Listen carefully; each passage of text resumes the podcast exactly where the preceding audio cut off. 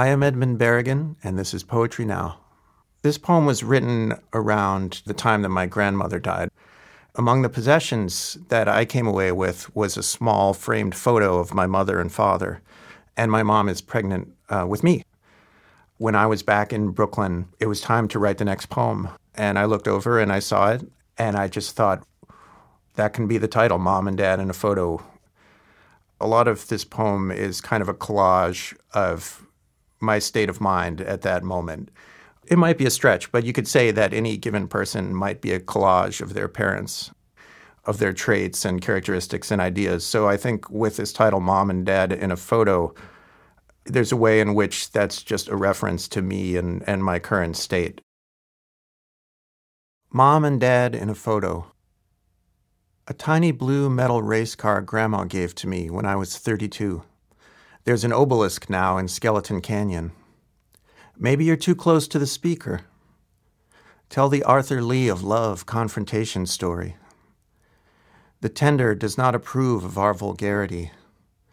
Double vocal for airports, weekend, and holidays. Numb grids that represent human inaction. An incidental arrival? Why that landing? The speaker of the poem seems baffled to be in his her time continuum. Blind Willie McTell, Blind Willie Johnson playing together on the street corner. Turn down the harp and make it feel more distant. The next few minutes could hardly be identified as words. A few firemen later, the benefit of a lifelong love was clear. A locus of abnormal sensation. Harder to keep an indiscriminate man from slaughter. Off stayed extemporaneous crushed weight consulting the at-bats for ideas of speed. I will be home when my shirt is too dirty to wear. Well, I come from a family of poets. My father is Ted Berrigan, my mother is Alice Notley.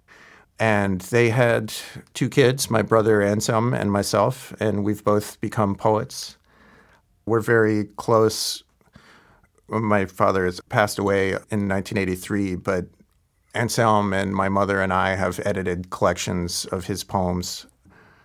As a family, we share a vocabulary. I mean, as all families do, I think. But for us, because we're poets, it's more it's more pronounced. And so it makes for an interesting relationship. Sometimes I will see lines by my brother and I'll see specific words and I can remember when he first was learning them or if there words that were used in one of my dad's poems, I'll recognize that. Sometimes I'll ask him about it. it. It'll turn out that it's a subconscious impulse. He was drawn to that word, but he didn't remember at the moment that it was from a particular poem. I really trust my relationship to words. I think all language is learned from somewhere, basically, right? That's kind of a fact of life. So, in some way, like everything we've ever said is some minor form of plagiarism. Uh, and, and I feel like that's liberating.